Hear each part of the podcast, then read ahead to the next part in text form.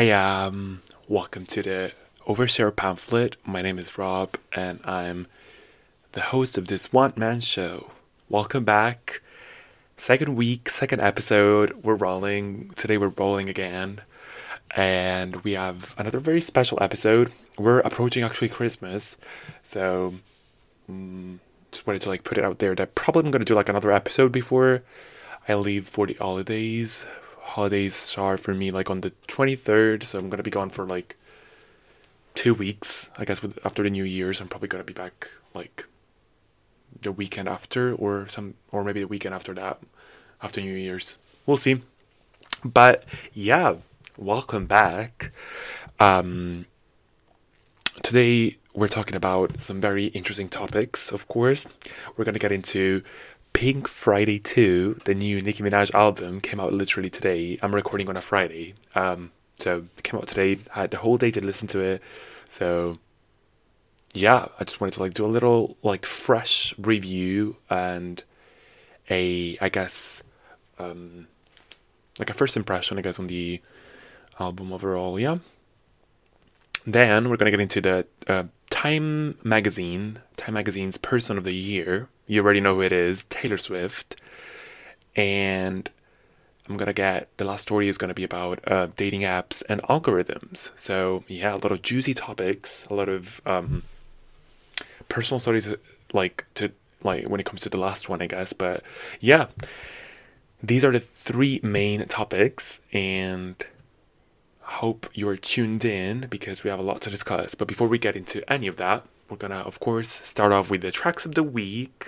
Of course, the segment returning again every single episode. So, yeah, let's get into them, you know? So, um, first track of the week is Be More by Stephen Sanchez.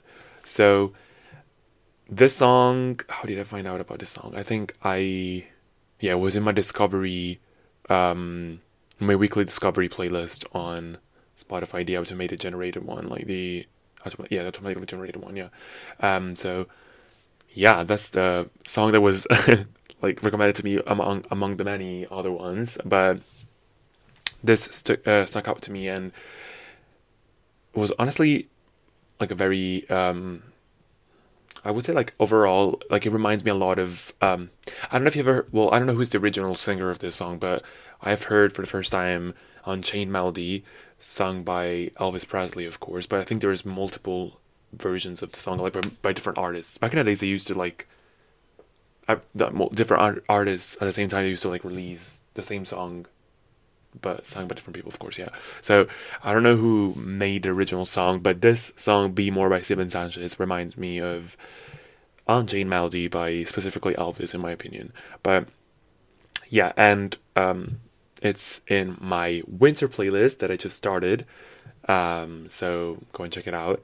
Um, I was reflecting on the other episode of when I, w- I was going to put the Dominic Fike song, and I finally also found a place for it. So also the Dominic Fike song is um, in this playlist as well. So yeah, we're getting started with the winter playlist. We're getting um, we're building it up. You know, hopefully, loads of um, you know interesting songs are gonna come out this year and well, the end of this year and start of the next one. So stay tuned. Stay tuned for that. Yeah, so next song is Loved You Before by Peach PRC. I don't know anything about this um, artist, don't know anything, like literally zero. But um, the song, the song was also really, really nice. I really enjoyed it. It's been a repeat for this week.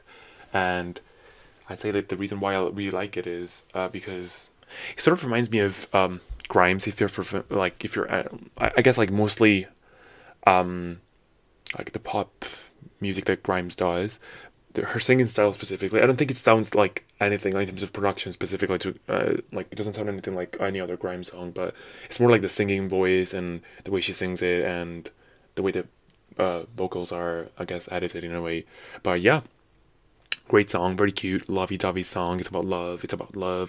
I think the concept of the song is actually giving timeless by Taylor Swift. To be fair, like it's um like even if in another like in the past in another life we would have still like met each other or something, we would have fallen in love and all that. Um, but sound wise, I would say like it's more like a city pop song. And my favorite part of the song is the bridge. So so so so good. Uh, the bridge is the highlight, I think, of the the entire song. So good.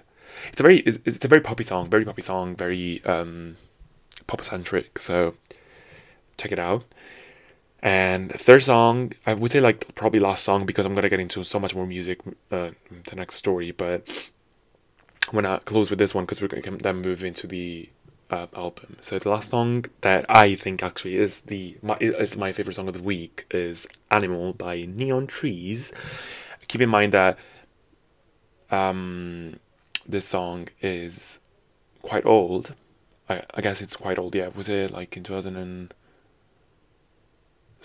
uh, what was it 2012 2010 i don't know i can't remember but i cannot remember but that time you know early 2010s probably so yeah i don't know like i didn't know about the song honestly then i was um looking at some uh tiktoks and i found out about this um performance that Taylor did during our Speak Now tour where she covered this song and I thought it sounded really cutesy. And then I found out that this song is actually Neon Trees already did like um I already had like one of their songs saved. It's Everybody Talks.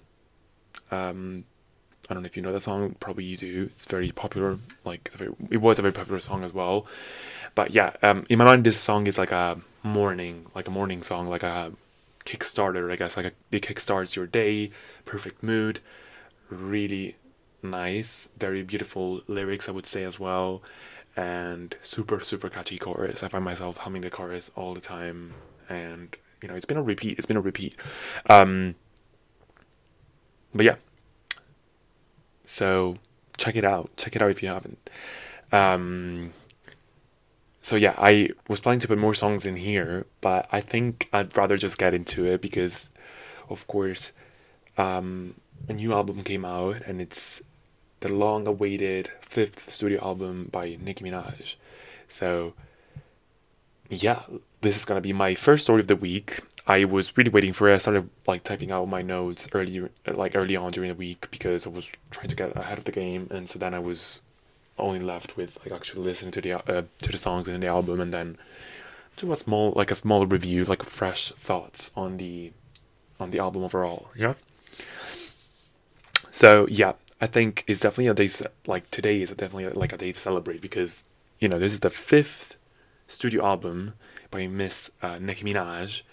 Uh, it's been five years actually also since her last album queen so Nicki Minaj, the generous queen, as AJ would say, has finally released this fifth, the fifth thing thing. That's that's how, she calls it. You know, the album is called Pink Friday 2, and I think the title in itself is, of course, as many could tell, it's a huge deal. If you know anything about Nicki, you know that Pink Friday, the original one, is a topical album for her career. It's her first, like it was her debut album, full album. Yeah, came out in 2010, and it was um, maybe I, I think to this day is quoted as the best and most consistent album she's ever done. Actually, um, even though I think at the time many people were quick to disagree with that, but I think with with time you could really see like the artistry behind this specific album as well. Yeah, not to say that she hasn't done any other great albums, but I think Pink Friday is probably the most um, consistent when it comes to sound and like image and also would say um you know, PR and all that stuff. Like it's all like very like well thought out um era in general, yeah. So Pink Friday was also apart from like being in itself a huge master like masterpiece for her career, it was also like an iconic I, I guess like I guess in general like for the 2010s like we're talking about early 2010s. Like she, she literally opened 2010s with it, and I think it's yeah, it was a moment for the culture in general. Um, it set the tone, I guess, for and, and many other trends as well for what many female rappers are doing today, in my opinion. From Doja to Latto to Cardi B to Megan Thee Stallion, all these girls are her sons, as she says. You know, this album is more than uh, I would say like more than the Pink Print itself. I think this album is a standard actually for a commercially successful rap album. She really paved the way in that sense, yeah. Uh, so, well, I, I guess like the, the originality about this album is um, the fact that he brought together like pop and rap for the first time. He revitalized a dead, very much dead corner at the time um, of the music industry, female rap, of course, and it catapulted uh, Nicki to stardom and cultural relevance, I guess. Yeah.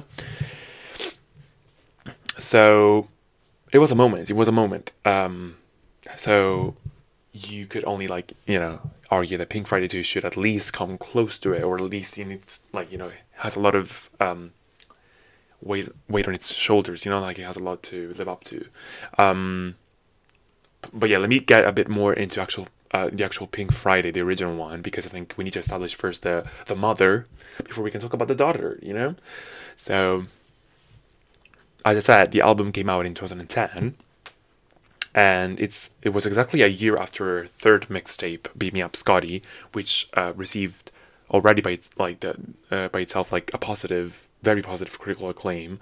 And it also established i guess like for the first time a, a real fan base for nicki. Like the, the barbs were born i think more from Beam Me Up Scotty than her actual discography yeah pink friday the og was also the first album that nicki made with young money her record label at the time now she has her own like record label um so yeah, that was, you know, a great start for Nicki. Um, notably, she did not sign a 360 deals, uh, a 360 deal. Yeah. Um, so she she got a great deal, I think, out of the the contract, and there's the reason why she's not super eager, I guess, to like pump out album after album, but she's more like about the artistry and about like you know doing collaborations where it feels right and all that. Yeah. So she, because she's not pushed basically by the label to and you know to she doesn't owe any albums to the label in that sense. She's, they're, they're not part of the contract, you know?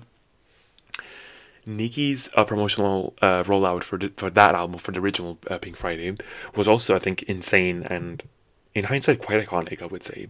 She had a total of eight singles. The girl was releasing a lot of singles for this album. Of course, we have the supermodel Super Bass, we all know about her. Then the forever classic Moment for Life, we all know about this one as well.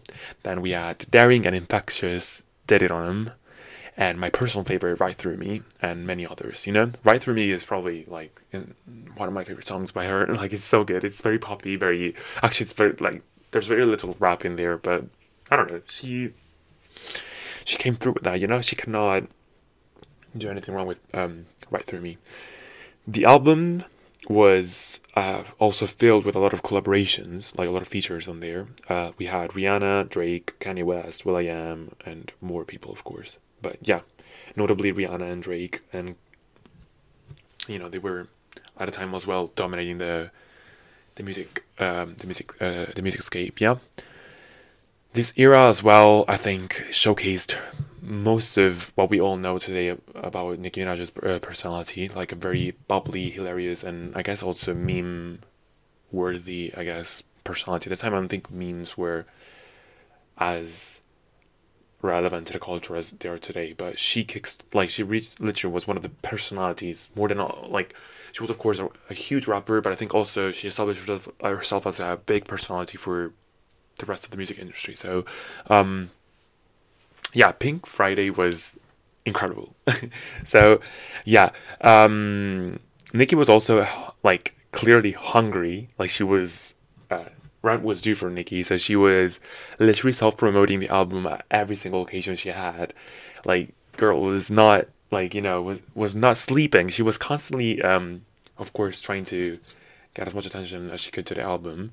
Um, I'm sure you're all familiar also with her um, iconic meme where she takes the mic at the AMAs in 2010, and right when the people are announcing, like they're about to announce the winner of one of the prizes, she she grabs the mic and she says, "Pink Friday since stores tomorrow. Give it up for Pink Friday, you guys!" Like that was the best moment ever so funny and so iconic, honestly, like queen shit for real.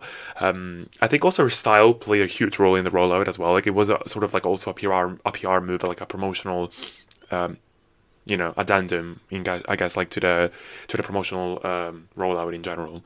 So yeah, she was. Um, I guess for the time they were kind of in style, but yeah, very. I don't want to say obnoxious, but very weird costumes. Like you know, very I wouldn't even call them like most. Some of them are dresses, but most of them are like weird costumes, like almost bordering like Lady Gaga at the time as well, and very sparkly clothes, colorful, very camp, very very camp. Love love that for her. You know, she. um she was wearing a lot of wigs, a lot of colorful wigs as well, and she would work into the promotion. You know, she was not, not as I said, like she was not letting it go under a radar. She was on it. The Arrow, uh, like overall, was also very successful. The debut was incredible. Super Bass notably be- became her biggest hit at the time. Uh, peaked at number three at first on the U.S. Billboard Hot 100, and then entered the top 10 worldwide. And then five other singles peaked within the top 40 of the Hot 100 at the time. So a very successful rollout, I would say. Like for the time, it was honestly a, um, a success, definitely. And Nico, uh, Nicki also, I guess, had like um, it well, like when you think about Nicki, I don't, I don't think specifically think about tours. So uh, you think more about like performances at iconic shows and all like all that stuff. Um, so she did instead have like a five day promotional concert tour in October only. I think it was only held in the US. And that was also like a centerpiece in promoting the songs as much as she could. And after a much anticipated release, um, Pink Friday debuted at number two on the number uh, on the Billboard Hot, one, uh, Hot 200 yeah, for the albums. Yeah, it sold 375,000 copies in its first week. Was like today, the girls would love to have these numbers. Anyone would love to have these numbers. anyone on the you know on the new scene, I guess, would love to make this like these numbers are unheard of today. You know, by new new artists. Only think Olivia Rodrigo came like a had a, an explosive debut, but back then when streaming was not even like a a thing. Um, she came through like 360 uh, 375,000 copies is really really good. So she marked actually this was she broke a record back back then. She was the second highest uh, she had the second highest selling debut for a female rapper since Lauryn Hill. So congrats to Nicki. She was eating. Um, the album itself later peaked at number one and became Nicki's first number one album. So first number one album and first album actually because it was her debut. Um, the debut was also certified three like as of now it's uh, certified three uh, three times platinum, and it also earned Nicki's first nominations at the Grammys. So yeah, best rap. I think it was best rap album, but also um, best new artist. You know. Um, the critics though didn't really at the time didn't really appreciate it like there were so many contrasting opinions some people praised it some people were pushing the um, narrative and said it was quite like um, obnoxious you know? So the people who loved it were honestly appreciating the the effort that she put into like pushing the envelope of female rap and bringing a new and fresh wave to it you know reviving the the genre. Um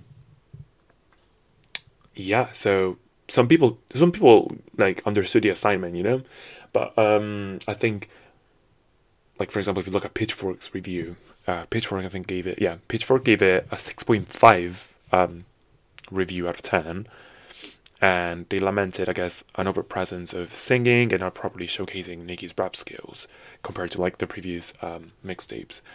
Uh, Pitchfork I think also acknowledges that the Nicki took a veer in terms of marketing and um, appealing to uh, mass a mass audience. Yeah, so but they're sort of like that's what I hate about like critics about pop music. They sometimes they don't understand that pop music is supposed to be that. You know, it's supposed to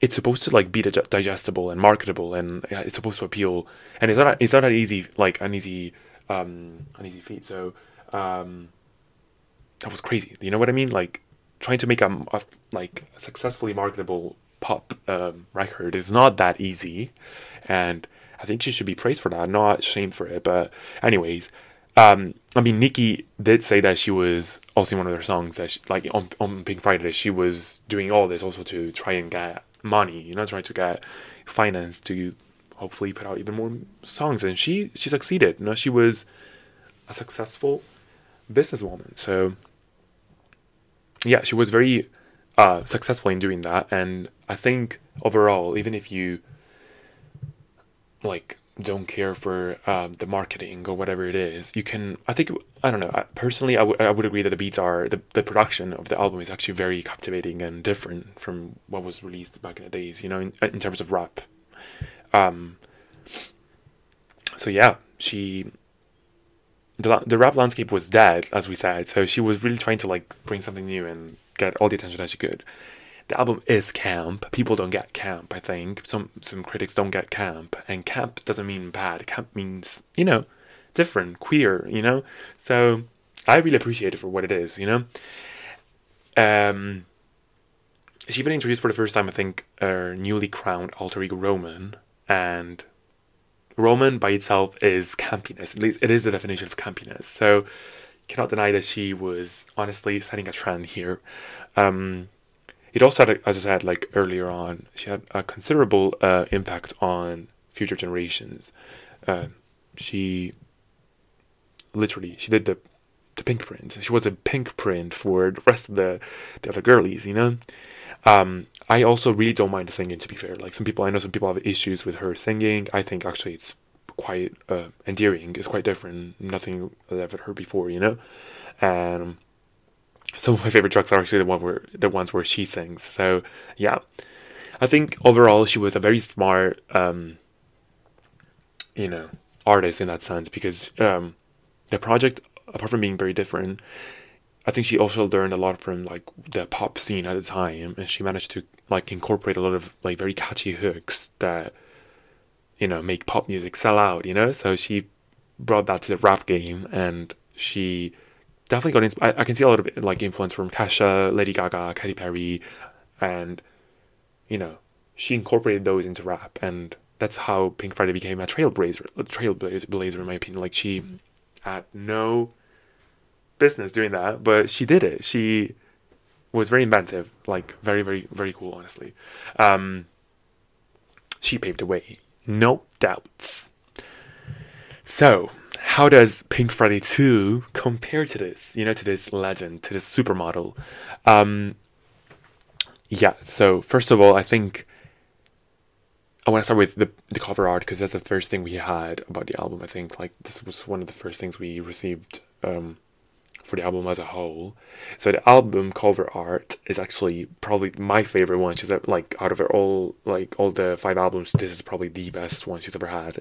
It's stunning, very uh, like um like futuristic uh dystop not dystopia actually like futuristic like city pop um you know giving uh, like uh, yeah a lot of like very interesting like uh, visuals in that sense like, a lot of like city like modern city city like so like urban uh urban view but like all in pink a bit robotic a bit you know a bit that. Really loved it. Beautiful color grading. Everything is just captivating about the cover art. And even the different versions that she put out like the the shadow target? Yeah target version is also really really cool. Top notch. Definitely went out. And she also like you know got into the vinyl uh, business of it all. So she is doing it, you know. Um, the visuals in general are in, stunning. I think the style, also the styling that she used for the album is really good, very much appreciated. I think. Unfortunately, the rollout, in my opinion, was well. I guess it's like a common opinion to be fair. Like it was a bit of a mess. The album was pushed back two times, I think. I believe.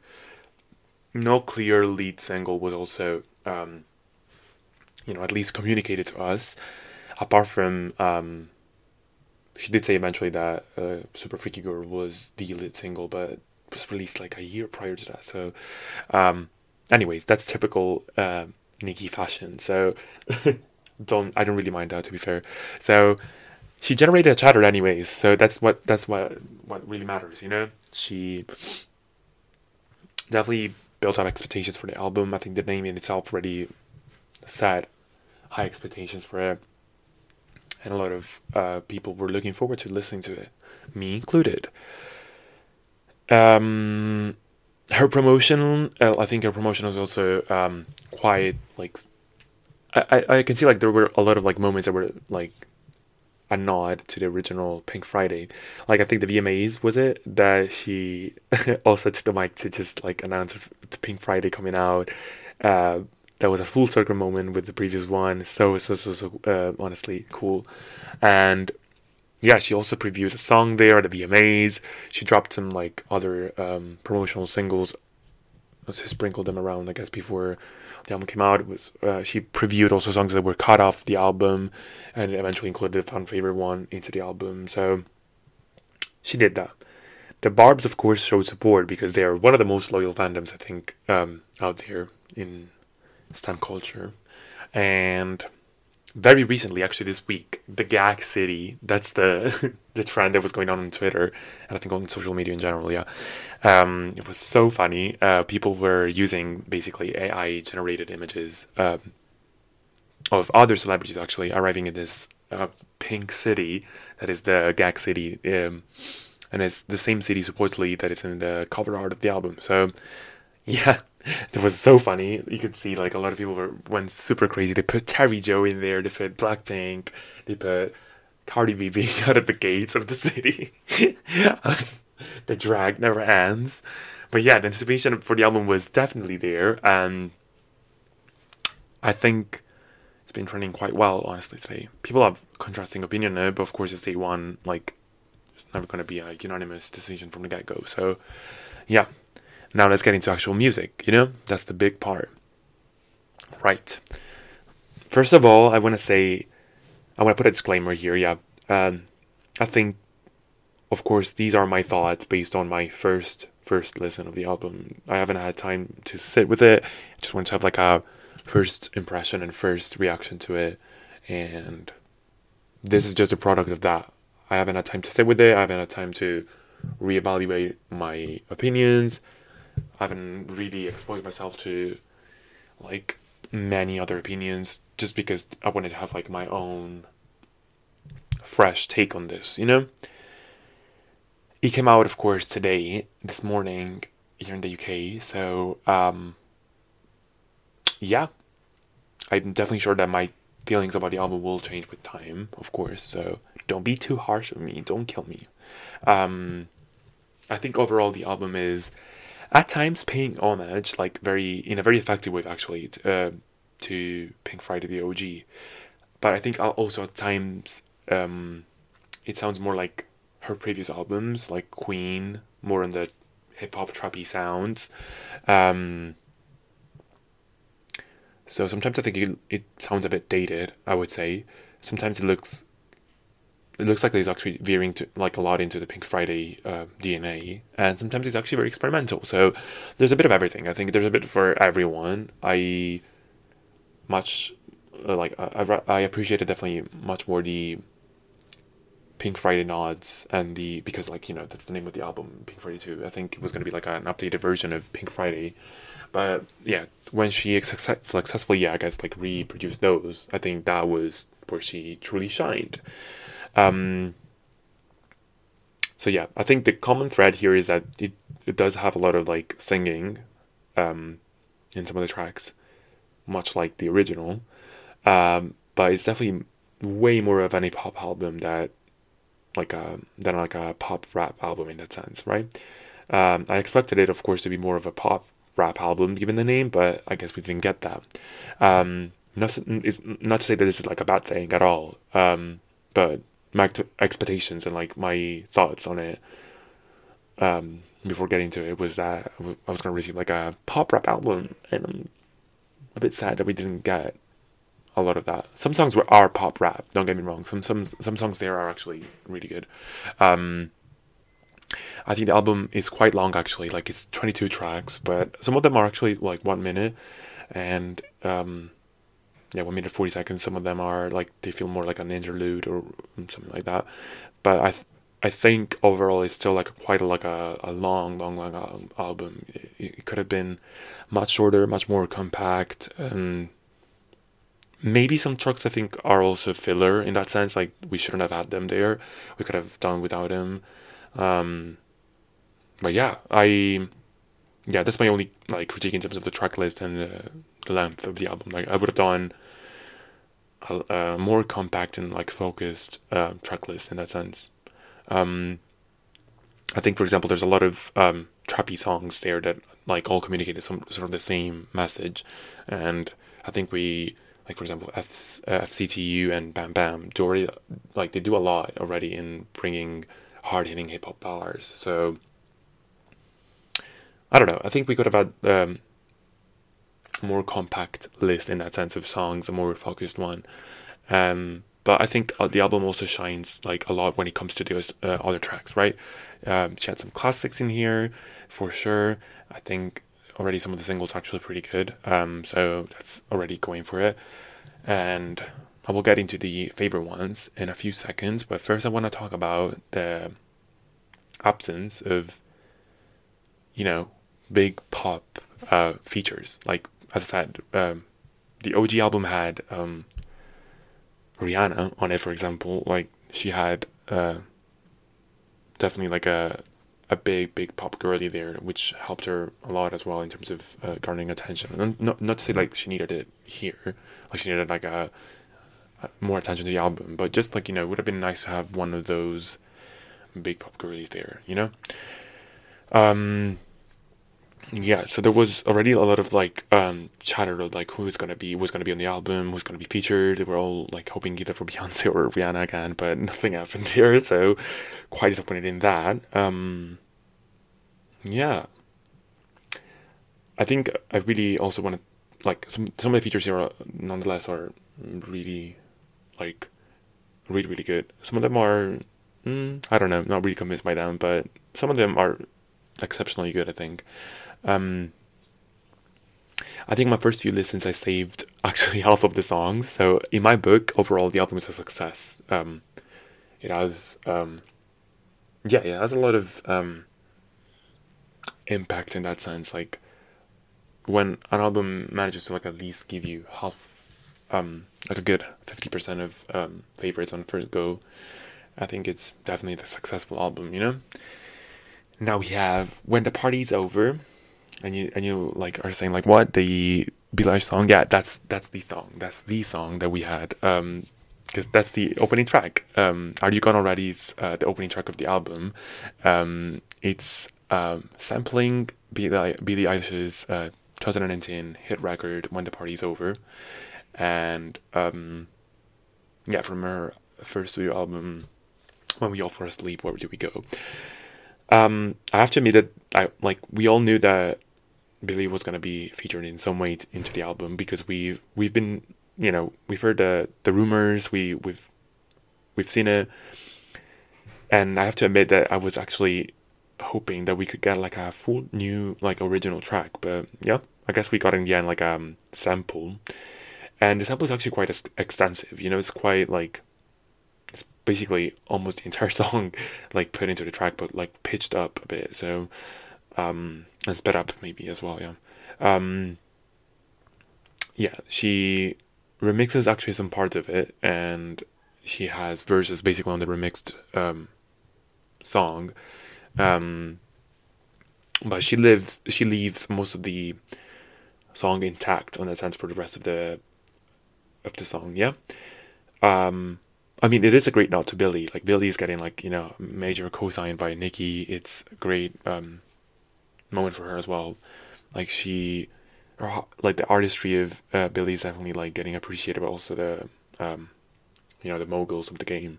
But um, yeah, I think the song at times comes off as um, a bit. I don't want to say tacky, but you know, it could have done with a bit more polishing in that sense.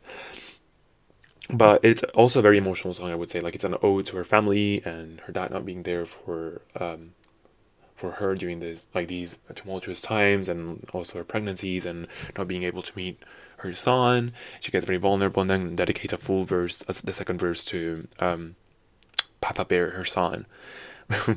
so yeah, I actually really liked uh, the content of the song itself. Um, she talks a lot about you know uh, her doubts on on fame and the weight of um, the guilt that she carries about being like you know super busy and not being able to have a lot of time for uh, you know. Um, yeah, So I think the content is actually really good, and her pan comes through like as it usually does. Like the the writing is actually very beautiful. Um, but yeah, I guess I'll take this. You know, we don't have a full song with Billie, but here's what it is. You know, she worked. So let's get into my faves. I I have a quite like quite a few of them. I think I started really enjoying it when we got to actually one of my favorite songs, which is "Falling for You." "Falling for You" is um, very well produced. Um, it's um, one of the most interesting songs on the project. Um, I think her vocals are stuck quite well here. She gets a lot of um, like interesting productions on this song specifically, but there's also specific parts. I don't know if it's like post chorus or it's like a pre chorus, whatever it is. It connects like the verse, like the after the chorus, she goes into like this um, vocal stacking like harmony moment that is like so beautiful. Like she eats it up there, you know. Um, and surprisingly, there's also like a, a violin in the back that she's she's using for the track, and it's just bliss, bliss. So well produced. When and when we get to the third like final verse, she is honestly getting me so much. Like she has this like crescendo moment in the third verse with the violin. It's just so beautiful. Um, and I knew there and then that we had a standout track, you know, because she goes also into like some great lyrics there. She says, uh, "Picture that. Picture me giving bitches slack. Bitches pretending and giving all this bitches piggyback. Picture using me and the barbs and never giving back soon." Uh, well, you know, giving giving back. As soon as they think they see the light, I turn the picture black she soaked up. Period. Um. So yeah, that's one of my favorite tracks overall, and it's pretty early on in the track list. So as soon as we hit that, I started enjoying the album a lot, lot more. Um. So then we got into, I think, is it right after that? Let me check. Like yeah, right after that, I think it's um the J Cole collaboration and that song is called Let Me Calm Down. Let Me Calm Down is honestly an incredible track. I've always loved J. Cole. I think he's actually really talented, uh, very artistic. Um, so he delivers on his own, I guess. But yeah, the I really appreciate the production here as well. Like Nicki comes uh, comes in singing in the song as well, and she eats, she eats, she she like serves vocal, you know, serves vocal. Um, the vocal chop I think also in the back of the entire song is um, quite um, refreshing for her. It's really cool. Um, it's done very well, and I don't know if it's actually a sample or what it is, but maybe it could be her own vocals. But it's just executed very like you know, very well. Um, J. Cole, as I said, holds his own next to the Queen, the Queen, the generous Queen. Um, I think he fits actually the track as well, the the mood of the track actually pretty well, and he sort of gives you this feeling that she's uh, that Nicki has come to like this sort of um, like status, this peace, I guess, like this um, period of like, you know, reflection and you know she's calm, she's she's she's peaceful, you know, and it is a love song as well. Like it, it is dedicated um, to I, th- I think it's dedicated to her man. So very cool song. Then we also have R and B. I want to know like shout out R and B, R and B. Um, like yeah, R and B is the name of the song actually, but it's well, I think it's also a collab. Um, yeah, Lil Wayne I think is on it. Yeah, Lil Wayne and Tate Kobang. Um, didn't really care for the features personally, uh, but I'd listen to it again. It's actually pretty cute. I like the production, so Slyful. Um, then we have Needle. I have to shout out Drake. I actually didn't think I was gonna like it because I'm I'm not really a huge Drake fan. To be fair, I don't listen to I I'd actually listen to a lot of it, to like to his songs. And to be fair, the most recent albums that he put out they've been quite trash in my opinion. But um, yeah, it's actually a really good track. I was so surprised, pleasantly surprised. I would like actually listen to it again multiple times. I like Drake on it. I like her on it. They complement each other super well. Um, yeah, it's I think it sounds more like a Drake track than a Nicki track, but it, it's a very vibey song, and yeah. um, it's a very sexy track. It eats. It really eats. I would pop my coochie, honestly. Would, if it came out at a club, I would pop, pop my coochie at a club, you know? Um, then I guess we can get into like Cowgirl and Everybody. Those two songs are um, pretty good. Cute songs. I like them. I saved them up.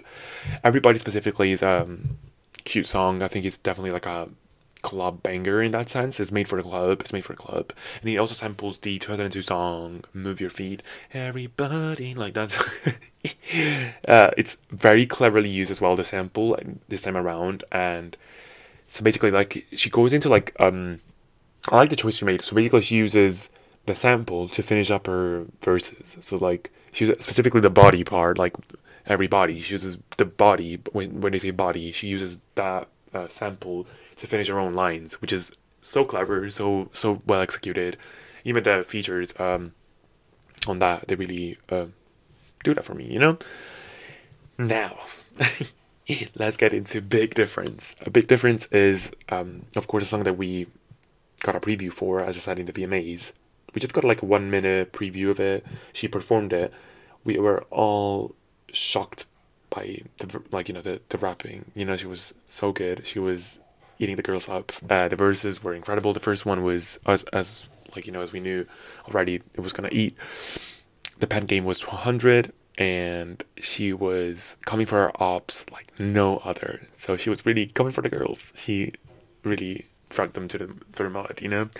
Um, but so but, well when I first heard like the preview, I think I already had like um premonition that the song was gonna be like a good one. But I of course did not expect that was gonna go into this direction. It's so so fucking good. She switches up the beat midway through the second verse. When she gets to the second verse, she like starts like you know going for it. And it's so disgustingly good. Like, oh my god, my ass was definitely popping. And I had to stand up for this one. I literally had to like stand up on my chair. I was working uh, from home while listening to the album, and I had to stand up. I had to like I had to do something. I had to move. I had to move. I had to move. I had to move for real, for real. It was incredible. Now, now let's get, let's get, let's get into the next song. I think we can like easily say that after like so many highs, I was definitely enjoying the album quite a lot. Um, of course, um, like Big Difference gave it to me, you know. But after that, we all like we also had uh, right after I think it's Red Ruby Da Sleeze's classic. We already heard this song before. It was quite good, really really good. Incredible lines there, iconic. Um, yeah, um, I think I don't know if it was like an official like second single, but it was definitely like a promotional one for the album. And Red Ruby Da Sleeze is also like the another alter ego of Nicki's, where she literally comes for the throat of her enemies. So she has no filter there, really cool. Enjoyed the song already, so yeah. Then we had, uh, we just want to mention, um, forward, what's it called? Forward from Trini? Is that the name of the song? Wait, I want to chop it all up and be like, what? It's actually, yeah, a forward from Trini, yeah. Very cool nod, I guess, to the Trini roots that she has, the Trinidad. Um, love the beat, love the little, you know, Trini beat there. Definitely appreciated. And then we have, the, I think, personally, I think is the highlight of the entire album, and it's supposed to be, I think, like, uh, well, I hope it's going to be like a big single because um, it's so so good. It's called Pink Friday Girls, and the song gives me everything, everything. It's like everything I ever wanted from this album. Like honestly, this is like where the album comes definitely the closest to the to the OG Pink Friday. Like this, the next track as well is gonna be like very Pink Friday coded, but this also specifically is like it's giving super bass, it's giving last chance, it's giving um honestly, Pink Friday, the poppy sounds that I was waiting for. So, so, so, so good. It shines, like, it makes Nicki, like, literally dominate. It samples uh, Girls Just Wanna Have Fun by Cyndi Lauper. Cyndi Lauper, yeah. Um, and she even shouts out actually super bass. So it is definitely like a Pink Friday coded song. Uh, I cried, I screamed, I threw up. It was the best song ever. I also had to like sign up for this one. I will be listening to this on repeat because Nicki make you know whenever she puts she's in her pop bag, she eats, she she delivers. You know. I hope she please Nicki, please make this the next single. I want a, a music video for this. I want promotion. I want everything because it really deserves. Will it happen? I don't know, but hopefully will. It's um definitely like you know um a deathly duo when you combine it because like the the track right after it is Super Freaky Girl, which is her solo number one hit as well. So she serves. She decided to like come through with the last few songs um when it comes to pop.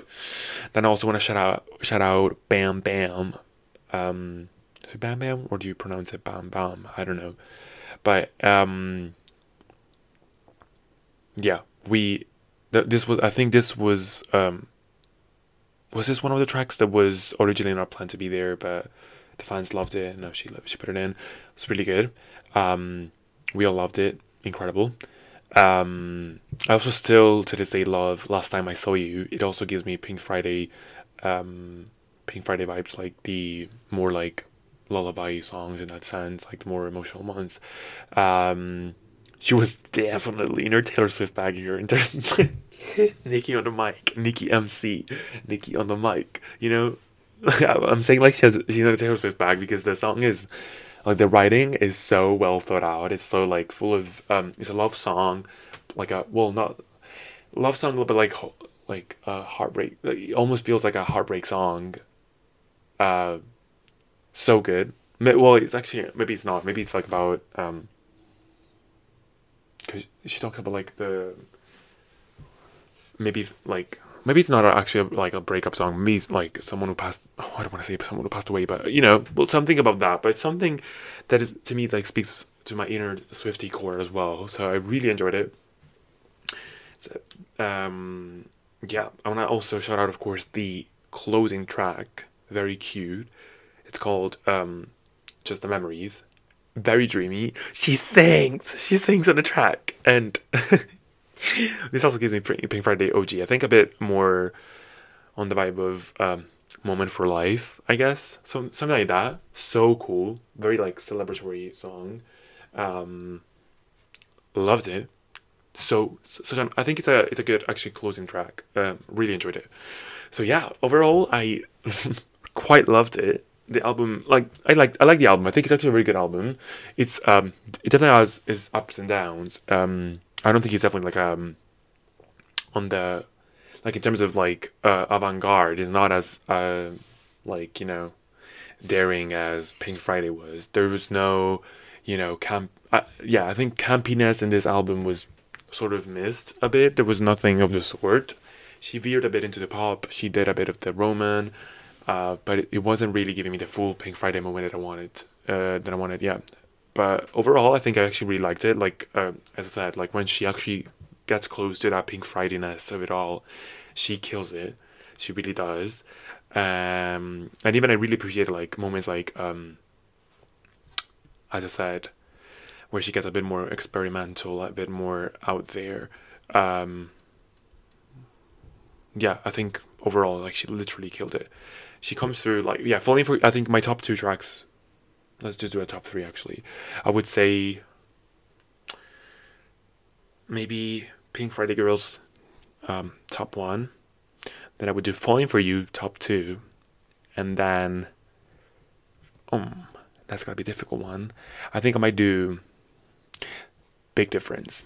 Yeah, I think these are the I think the like the blueprints I should have should have like consistently followed throughout the entire album. Because like for example, "Falling for You" is like a very experimental track. I don't think that's like remotely close to everything she's done before. So that's I really like I really appreciate that specifically. Um, and then Pink Friday Girls is just pure poppiness. And then I think big difference is like the hip hop hitting uh, thing that we enjoy. It's a bit more on the daring, like more aggressive side. So um, yeah, also a bit experimental with it. Like, yeah, I, I prefer her when she, like when she goes into like more of that than the usual stuff that we already heard from her. But she's late, nonetheless. She ate down. She ate down. Yep. So this is um I guess the end of the first story. Stay tuned. We're gonna get next we're gonna start talking about Taylor Swift again. Time Person of the Year. Stay tuned.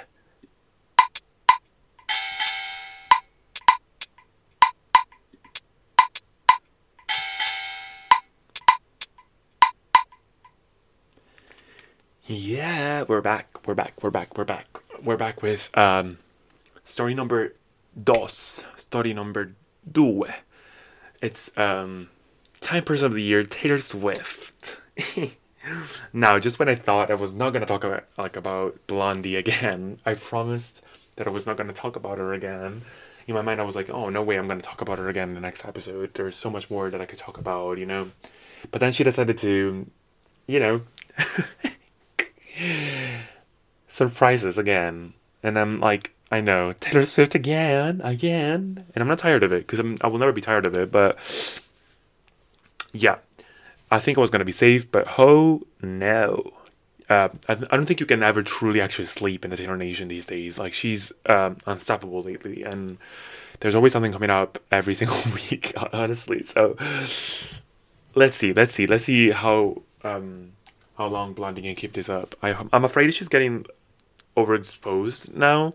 Like there's so much going on. There's always some news about her every single week. It's getting to insane levels like the 1999 era in 2014. And I hope that we don't get also the shorthand of the of the overexposure. I really hope not. But yeah. This time around we are celebrating once again. And I think she's proving once again that 2023 is Taylor's year.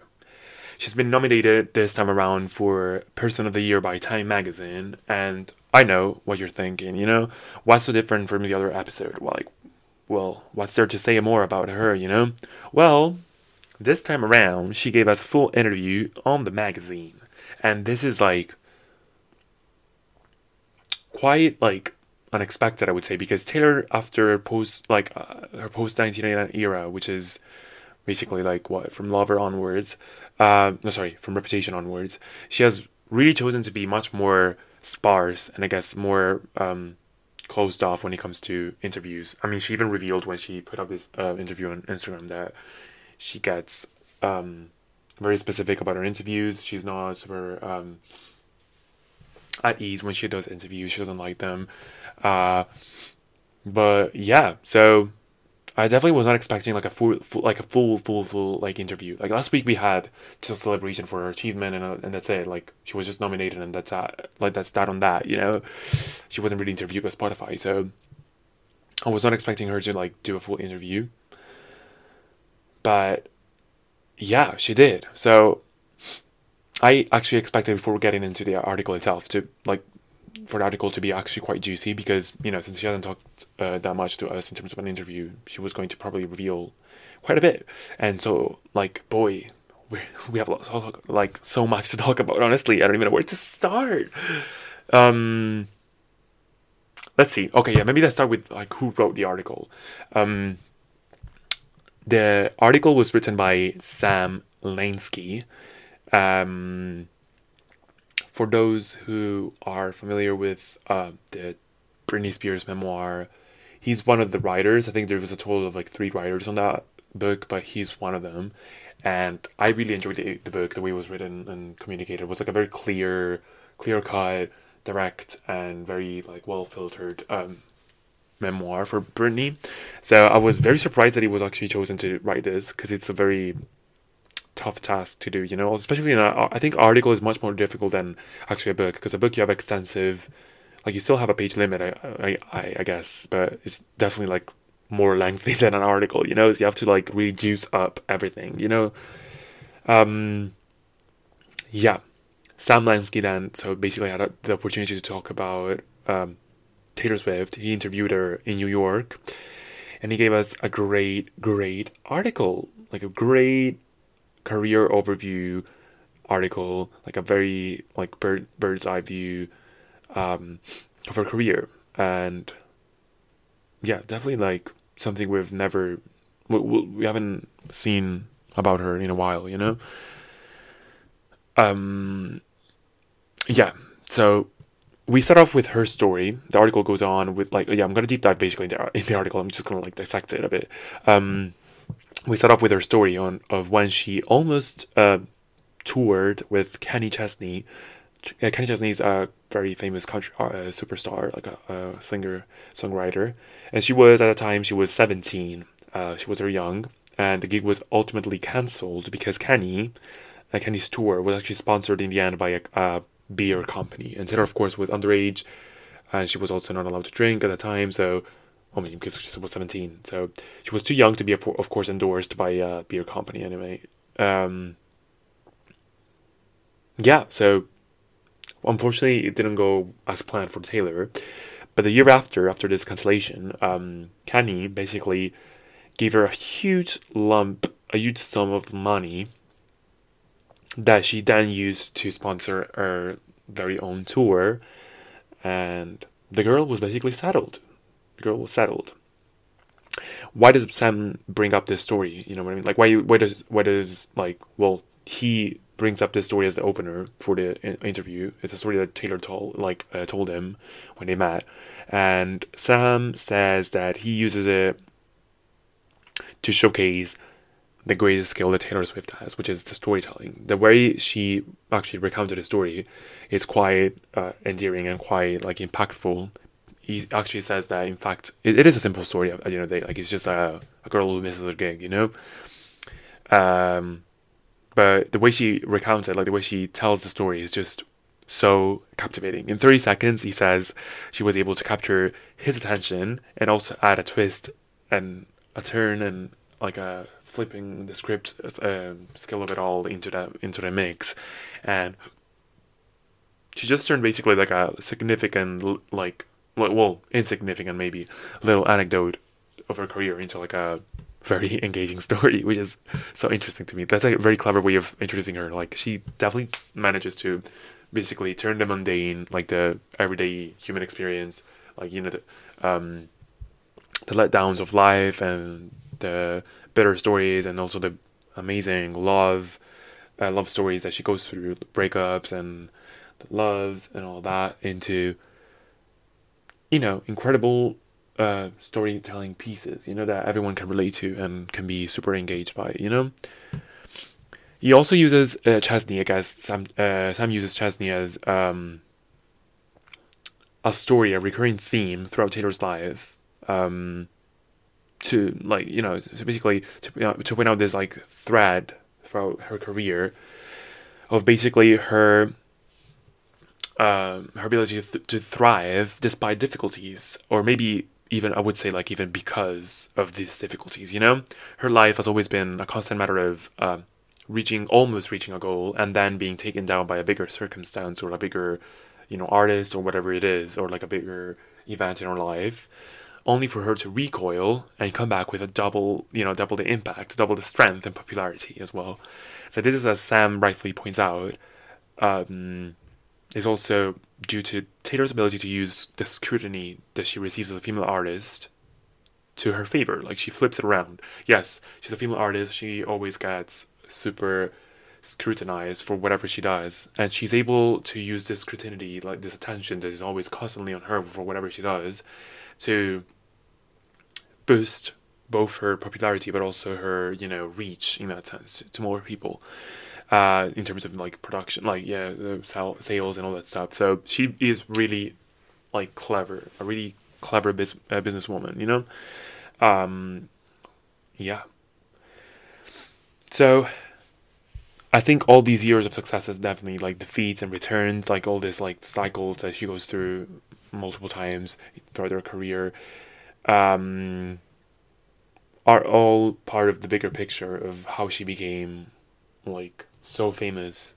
Of course, she's always been famous, but this year and today specifically, she's she's become like clearly a cultural hegemon. You know, like undisputed. I would say like at this point, there's no there's no you know argument in favor or against her. Like she is as of now today in this era the undisputed cultural hegemon. You know, Um, and what I personally find even more exciting and astonishing, actually, is the fact that she managed to become the most mainstream artist in a time when it's practically, like, I would say, practically impossible to do so.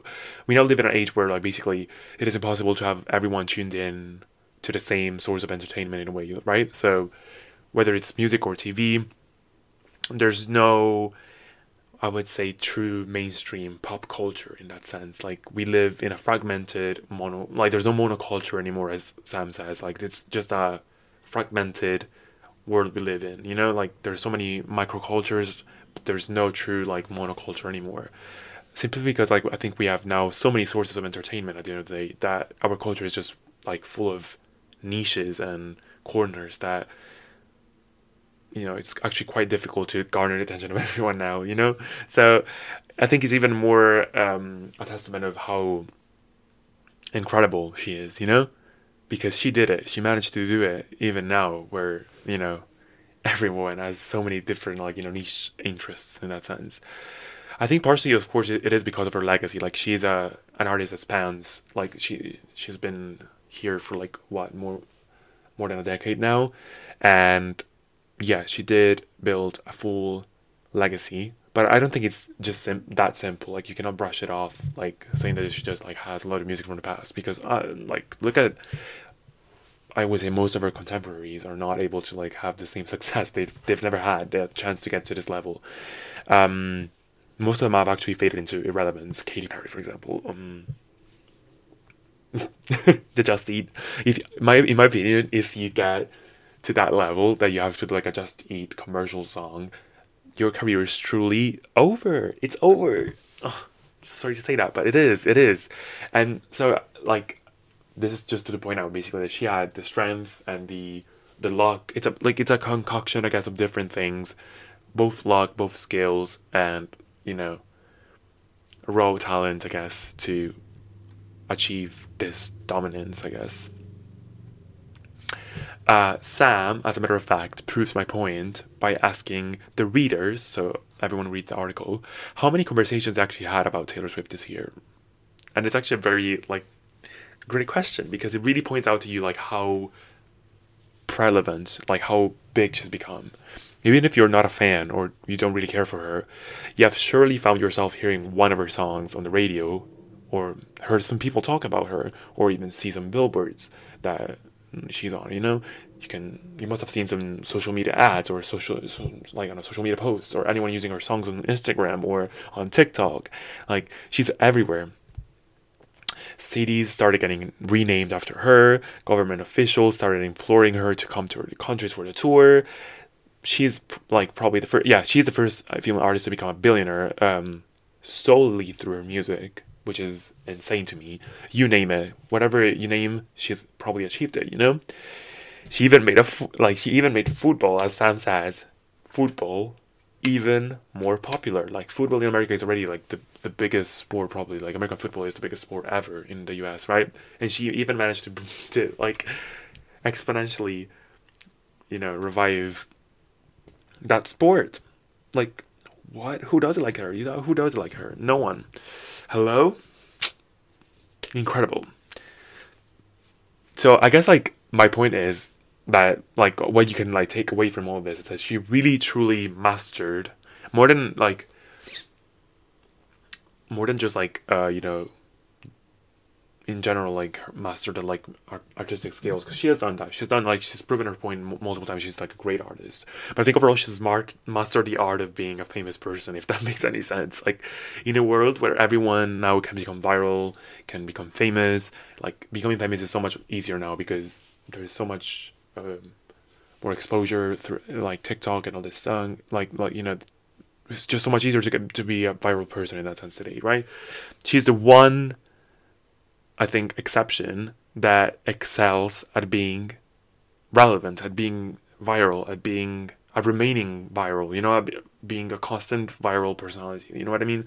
Constant uh, hegemon in that sense. Uh, hegemon really, like, I think, centers the point. She is the most relevant person at the moment. You know. Um, then Sam gets into the Swift Swift mania in that sense, like the Beatlemania a bit, like uh, sounds very similar to that. Um, he describes his experience at the Eras Tour as a religious experience, an experience that truly shows how big she has become, how interconnected she is to like everyone, to the fans and the general public in a way. Uh, she truly like has a status now that rivals the the Beatles and Michael Jackson. Uh, tr- a true triumph of the 2020s, I would say, like of the 2010s as well, maybe. Um, yeah, she mobilizes that governments, also in a way that like you know she i think she has such a huge impact on the culture that she sets new very important like trends in in the music industry. And not in, only in terms of like um music uh itself but more like the legal and the contract wide like contract aspect of it all. Like she helped of course with the uh, masters situation to uh, set an example you know? And also i think very recently also with the Eras tour um, she even mobilized the government to crack down scalpers and the huge debacle of Ticketmaster and all of that. She's also like wherever she goes with her tour, that's the thing. She aids the economies of every single country and state or whatever you want to call it of many different cities as well. Like she is just doing more than the government ever could. You know, that's honestly quite funny to me. Like the tour like the tour she's been doing, the like it's it's truly like a tour de force. You know, it's like a an incredible feat. You know, it's a 180 minute long show with more than 40 songs from nine albums, 16 costume changes, as Sam says, and much much more. Like it's such an intricate, um, you know, an an intricate show to pull up and. Um, she managed to she, she manages to do it like every night flawlessly, you know. Um, for this tour, she trained, as uh, she said in the art interview, um, she trained more the more most that she's ever had to in that sense. I guess she has been preparing for like six months before actually starting to get off on the tour, treadmill and all, gym, diet, dance training, all that. Incredible. Now this part had, had me like sick. She basically reveals that her choreographer for the show for the tour was the same choreographer that uh, for the La La Land movie, and it was uh, in fact suggested by her um, to uh, by by her good friend uh, Emma Stone. So that to me was honestly um, like incredible to find out because I love that movie so much. I love musicals. I love La La Land. La La Land is one of my favorite musicals ever. Just the choreo and everything else was just incredible and I'm so happy that she brings. That's a good thing about like she even explains it when it, she talks about her family. But I think in general, even with her friends, she like she has a, um, a sort of like a feeling of a family run, like friends run business in that sense. Like just she just has you know people that she trusts and she really loves around her in that sense, and they produce you know incredible entertainment you know for everyone. So really appreciate that. Um, and of course then um I was also very moved when she started talking about the eras in general, when she goes through the, the very like different eras in in the tour in the set list, and how she also embraces every single one of them. Like, doesn't matter if it was like a cringy phase of her life, she still is very proud of it, and you know, rightfully so because it made her who she is today. You know. Um, and of course, she also gets into the two great catalysts that brought her to. Uh, this moment of harmony and bliss, I guess we could call it. Um, getting cancelled basically in 2016, and of course the Masters situation uh, being sold to Scooter Braun, which side note, he's also been burned, like buried alive. You know, he he's gone. Like he has lost the the karma war. You know, against uh, Taylor Swift. Everyone who tries to go after her gets inevitably killed. You know, cut off forever from the music industry. So that's the power that she has. Incredible.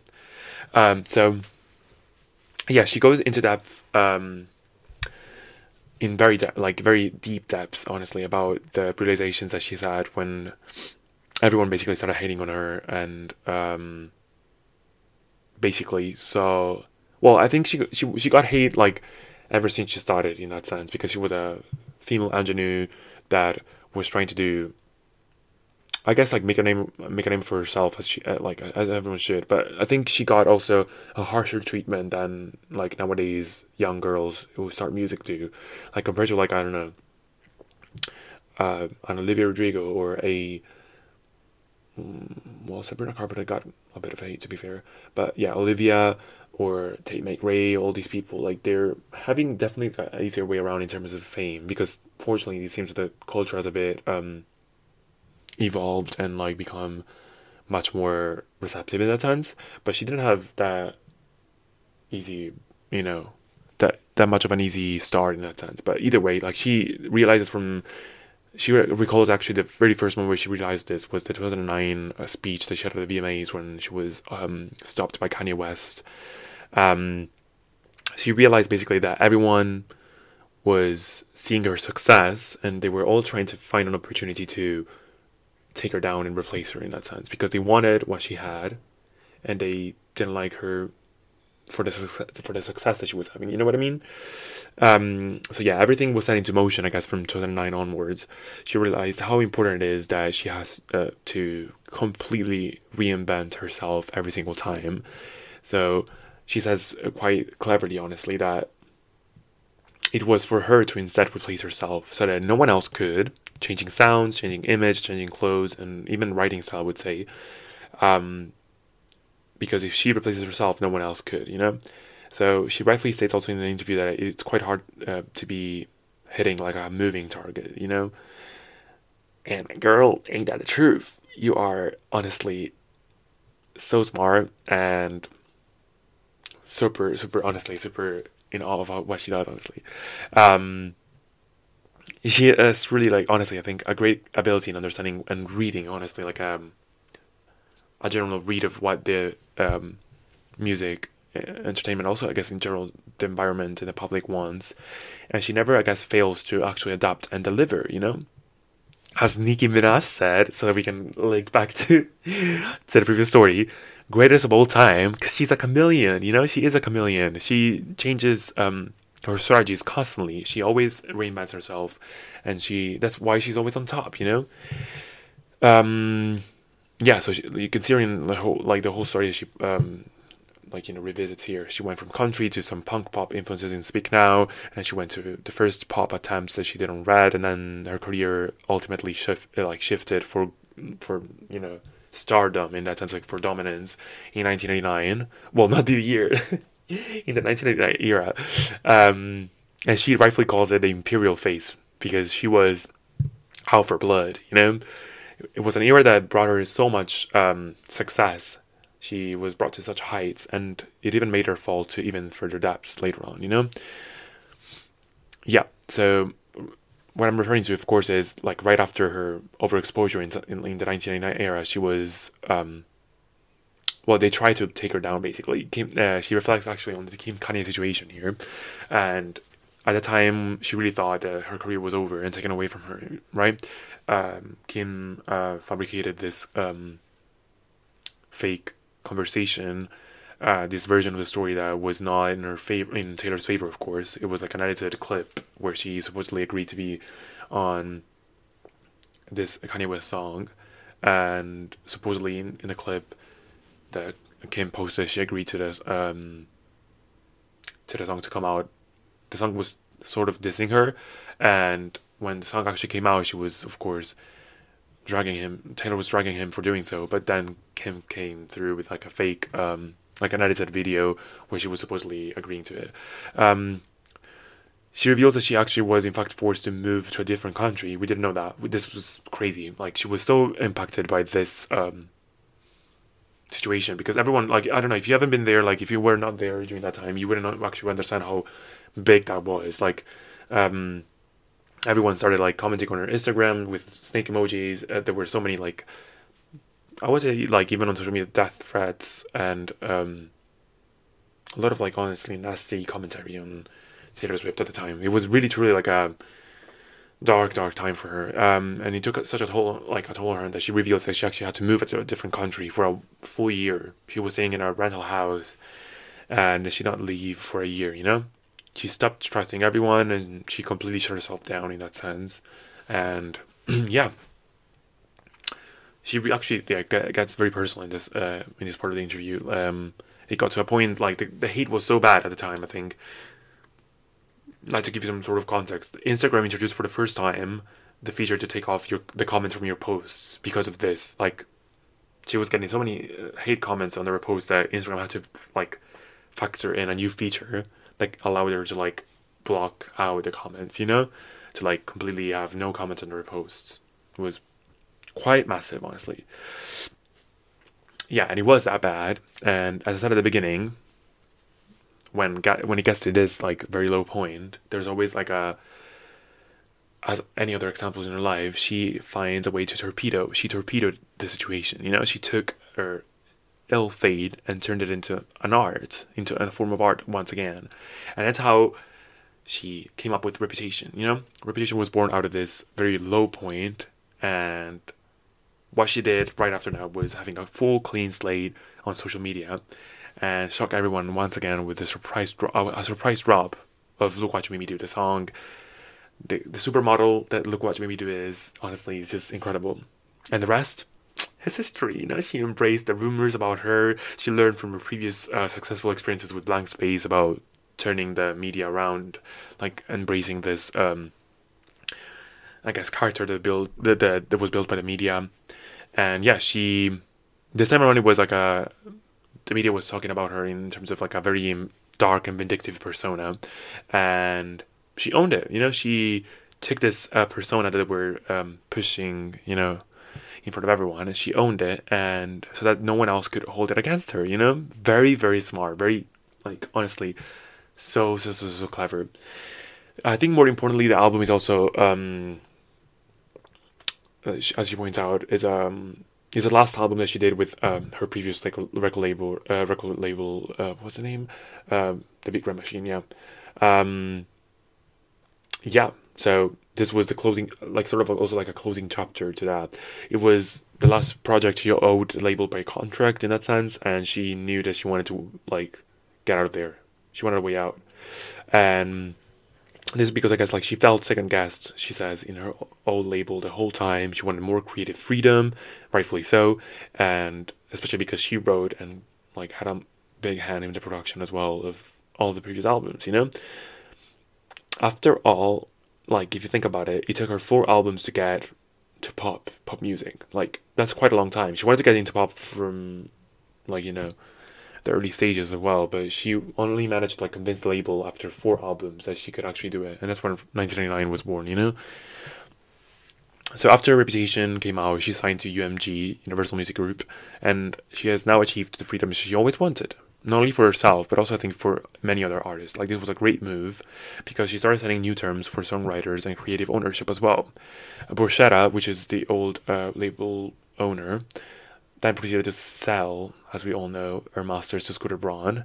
Um, and this like this other event centering into another uh, you know very challenging period of her life. Um, so yeah, she had all of her um, previous six albums that she worked so hard for so long on she wrote, she produced. These were all sold to someone who has never even cared about her. She, he was never like Scooter Braun was never in the picture ever, and was going to profit off of her music suddenly for years to come. You know, that, of course she was pissed. Of course she was not having it. Um, but everyone knows as well how, the story went, right? She came back stronger than the '90s trend, as she says, and she wrote all of her songs.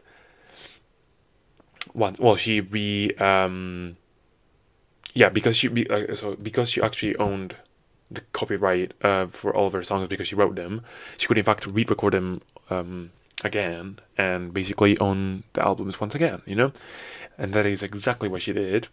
And in hindsight, this was actually the most successful thing she, I think she's ever done because not only in terms of um, you know actually owning like a personal matter in that sense, like re-owning her artistry in that sense, but I think this way more importantly, she brought all of her all, all, the, all the fans that she picked along the way, including the Gen Z, like let's not forget, let's not forget this. Like um, Folk that those two albums, they brought in like a new wave of fans. Gen, the Gen Z came through, and through the re-recordings, the the whole process, she managed to basically, you know, she brought all of them back uh, up to speed. You know, like everyone was now finally caught up, and it was basically like, like a constant revival of her legacy and further cementing, I guess, in a collective mindset that she was, you know, the the biggest bitch on the scene. And best believe, Karma is her boyfriend, man. all of her enemies have since then fallen off, as we, as like you know, as you can see if you follow the media. Um, while she stopped actively actually trying to take them down, she says like that the trash will take itself out. And girl, that's true. That's so true. Um, I also want to throw in there John Mayer, because fuck him. You know, fuck John Mayer. Are you ready to die, John Mayer? Are you ready to die, John Mayer? Are you ready to die? He needs to die. Bless him. Not really, but actually, I don't care. You know. now Taylor also gets into the new relationship with Travis. Travis. And I'm so glad she did because I guess this is the first time she actually like addressed it publicly in a sense. Like she has a full interview about it. Um yeah, she reveals that basically they've been actually dating for quite a while before they went out for the first time at the first Chiefs game where she was at. Um, she is show like she showing up for him. She's very supportive, and look, here she goes again, dragging Joe Alwyn. it's never over for him. He's not. He's gonna get drugged for a long time. You, you guys don't know half of it. She says, when you when you say a relationship is public, that means I'm going to see him do what he loves. We're showing up for each other, each other. Other people are there, and we don't care. The opposite of that, she says, is you have to go to an extreme amount of effort to make to make sure that no one knows what you're seeing, that you're seeing someone, that you're dating someone else, you know. And we're just, she says, we're just so proud of each other, and she celebrates a summer of female success. Um, because she is the HBIC. You know, she's the, the biggest bitch on the scene. Like, she found a man that she loves. This man doesn't take her down, and plus, she's been dominating like the entire summer. It's been like a very hot girl summer for her, and it's prolonging itself into the winter, which is incredible. She celebrates um, not only herself, but of course other two women. Um, it was a triplet, uh, honestly, of success this year. Of course, her tour, but also Beyonce's tour, and also the Barbie movie it was a full summer of girl bossery, I guess. Um, yeah, she makes also she makes it very clear that she's not bothered at all by the attention that um, she's getting right now with Travis, but also um, in general, like paparazzis are always up her ass, and she doesn't really care about it because she loves going out. And girl, as if we couldn't tell, like we see you every single day, honestly. She's been out and about so, so, so, so, so, so much during the summer and even during the winter, honestly. She doesn't care. Whatever the season, she's out and about with her boots, her street style that she's been killing it. Um, yeah, I think I think it's actually truly like hurt more, like like so sweet to see her like finally out and about again, especially after not seeing her for so many fucking years. Like while she was still with Joe Alwyn specifically, we have a clear answer now, I guess, that because of that, uh, well, apart from COVID itself, but I think also because of the relationship she had with Joe, she wasn't really, I don't want to say she wasn't allowed, but she was sort of like held hostage, I guess. but she broke free. That's all that matters. You know, she's out and about. She's free. She's going out with her friends, Blake Lively.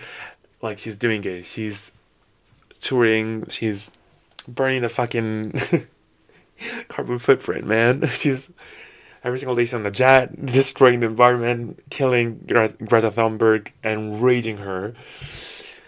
Greta's not happy. Greta's not happy. Maybe Taylor, you should stop doing that. You know, maybe you should consider, you know, maybe staying in a place for more than one week. You know.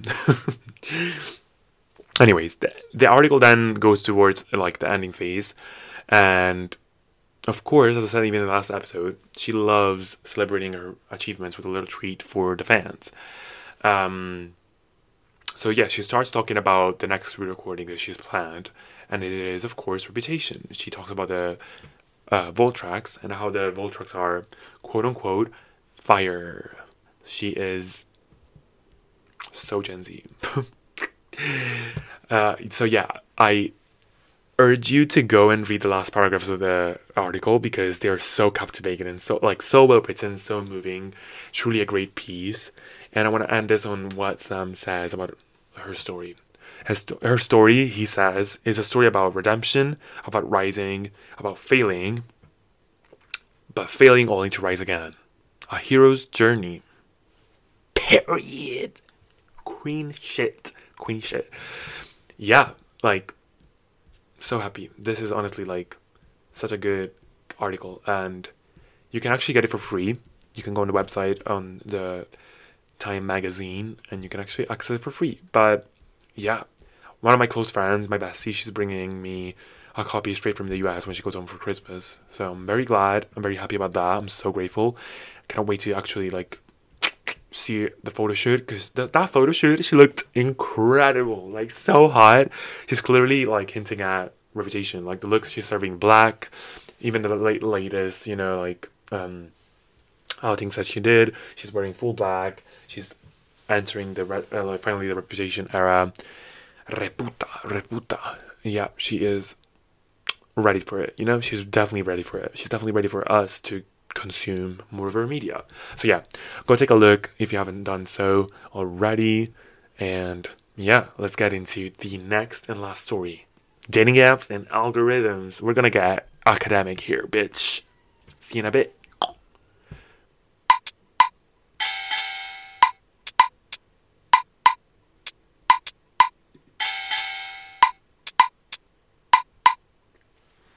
And we're back. And we're back. Last story of the day, of the week, of the week.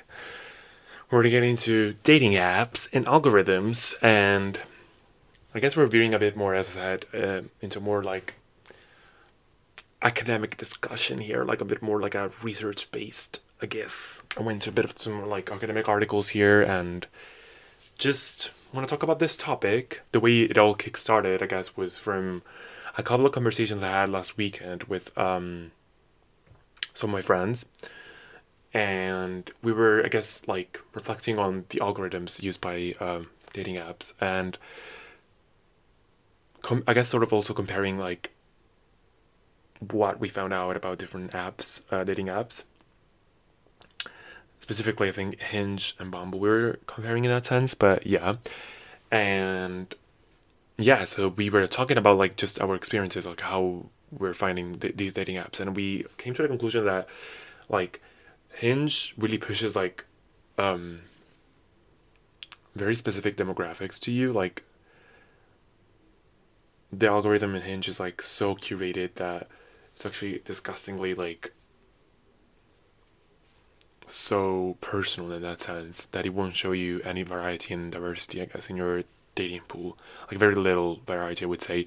Well, Bumble is more like all encompassing, but either way, they're both at the end of the day, despite the different mechanics overall, like they they still have the typical like you know dating app blueprint in there. But yeah.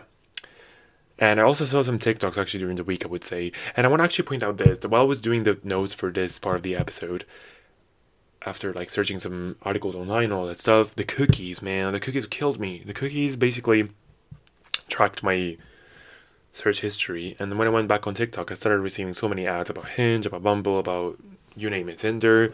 Like I was honestly so fucking annoyed by it, but yeah. Um, so yeah, so I saw some TikToks that started denouncing, I guess, the supposedly fraudulent intent of these apps. And now, like, that sparked my interest even more. And I was like, you know what? Actually, I do want to talk about it because I've also been feeling some frustration over these apps personally. And I do want to get into why. And I was also trying to, like, personally explain this frustration in some way. And I'm glad that I did because now I have a better understanding of what the fuck is happening, you know? So, of course, like, we live in we live in a society. no, we live in a in an age where everybody uses. Well, many people use dating apps. According to like a nationally representative survey in the U.S. Um, in 2019, about 39% of straight couples met through dating sites in 2017, and then um, a 70% increase was shown from 2009 to 2017. So, yeah, uh, Rosenfeld, Th- uh, Thomas, and Hausen in 2019 did this uh, brilliant article where they sort of, you know, did a survey study and they showed like you know that basically almost a third of um, Americans use dating apps actively. I don't know if of course, there's people like actually find some shame in actually admitting it. So some of these numbers can be like I guess non-representative, but yeah, that's honestly an increasing trend that you can see, of course, in your everyday life. And I bet, like, if the study was done again, well, there must be some more up to date uh, things to consider here. But it, it must it must be like going up like crazy, honestly. But yeah, I think my first the first time I started personally using dating apps was when I turned eighteen.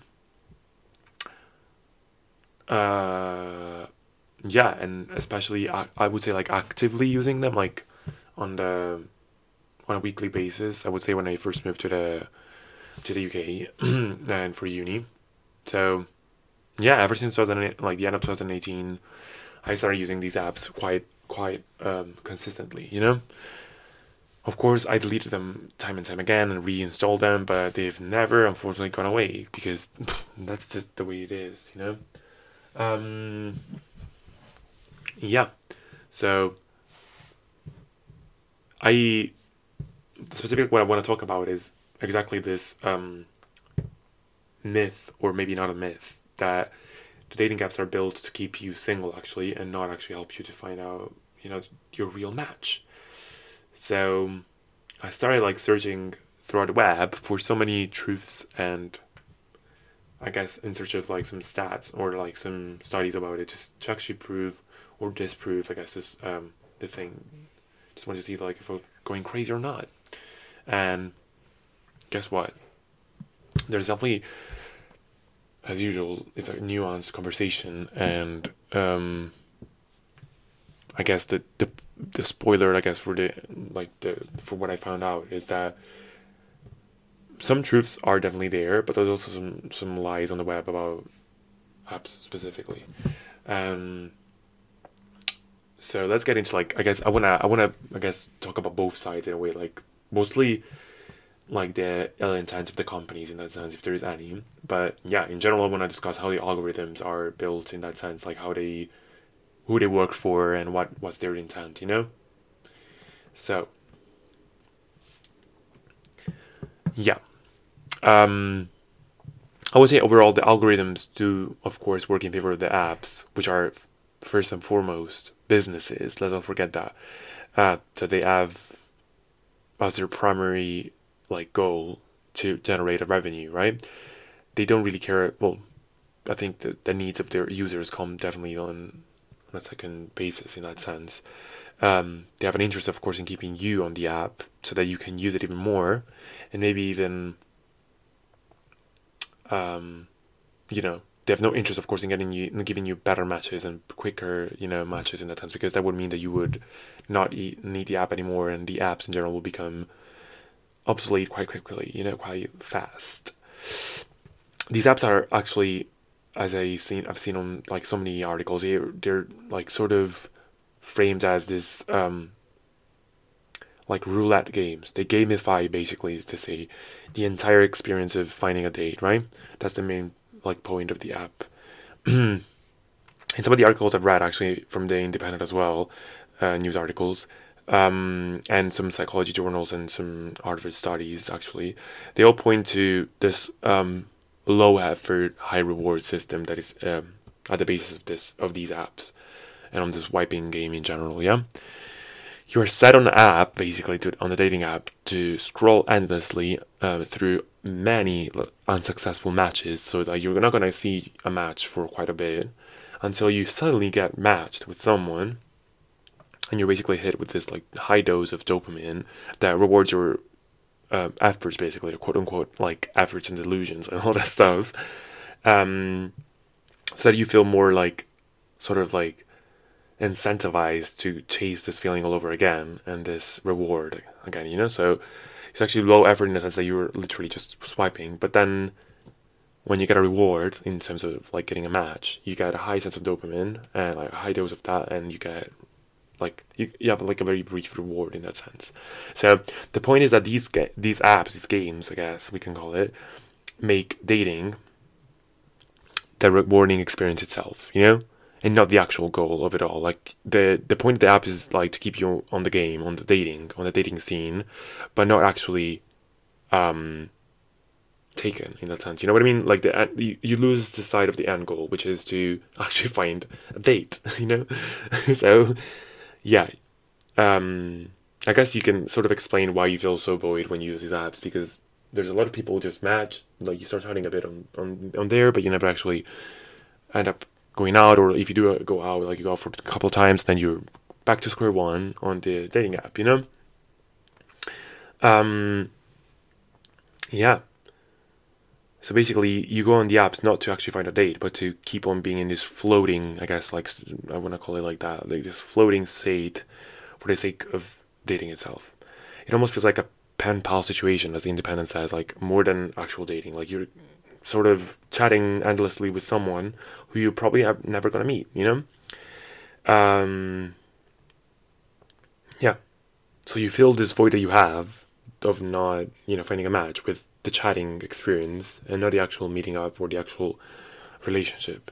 And they, the, these um, these apps thrive off of this like feeling, you know.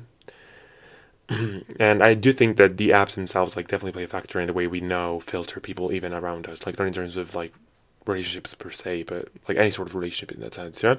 So any physical encounter we do, we're now like sort of pushing this like um, mindset that we should categorize them and put them in boxes and use our filters, like our filters that we use on apps. We also uh, apply them in real life, which is very dangerous, honestly. But yeah. So the experience is like definitely getting like the more we progress in the sense of like um, algorithms, the more the experience becomes more curated and more like adhering to our interests and our um, well biases in that sense good or good or bad that they are you know they don't care about that they just care about what biases you have and what like what's the best product that's going to be sold to you in that sense? Just frame it like that you know? So we've stopped basically approaching these relationships are like as natural relationships like as natural like physical encounters between people. We take out the social element i would say from it and we just start seeing it as a very cold hard fact and logical you know encounter basically to the point where we basically stop giving the benefit of the doubt to people. We are immediately basically ready to discount people right after a very small and insignificant action, you know?